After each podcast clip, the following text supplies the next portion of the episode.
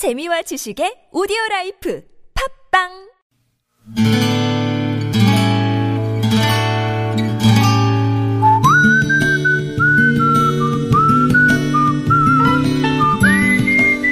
여러분 기억 속에서 여전히 반짝거리는 한 사람, 그 사람과의 추억을 떠올려 보는 시간, 당신이라는 참 좋은 사람.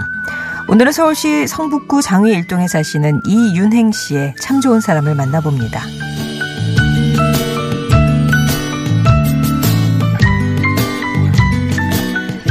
2004년 저희 가족은 남편의 직장 때문에 낯선 곳 포항으로 이사를 했습니다. 당시 큰아이가 7살이었는데 역시 아이들의 친화력은 어른의 몇 배는 되는 것 같았어요.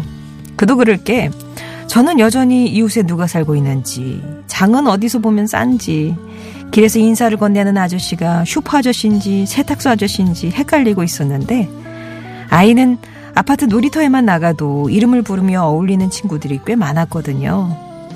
그러던 어느 날 막 찬바람이 불기 시작하는 때였을 거예요. 밖에서 놀고 들어온 아이의 손에 붕어빵이 들려 있었습니다. 어디서 난 거냐 묻는 제게 아이는 아줌마가 줬다는 얘기를 했죠.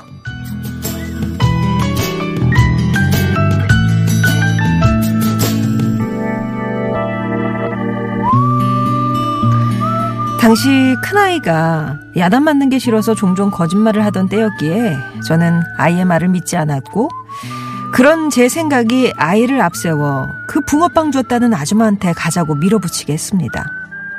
어느새 눈물바람을 하며 제 앞을 걸어가던 아이가 아파트 단지 한 귀퉁이에 자리 잡은 포장마차 앞에서 멈추더군요.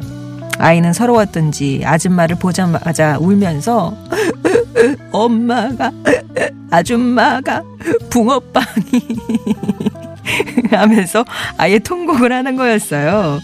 그제야 아이에게도 호의를 베풀어 주신 아주머니에게도 미안해진 저는 자초지종을 설명드렸는데 그때 아 그래 쨍쨍하게 살면 안 피곤한겨 하시며 단팥 듬뿍 넣은 붕어빵 한 마리를 손에 쥐어 주셨던 인내 포장마차 아주머니 저는 당신이라는 참 좋은 사람 덕분에 넉넉함은 되레 부족한 걸 아는 사람에게서 나온다는 걸 배웠네요.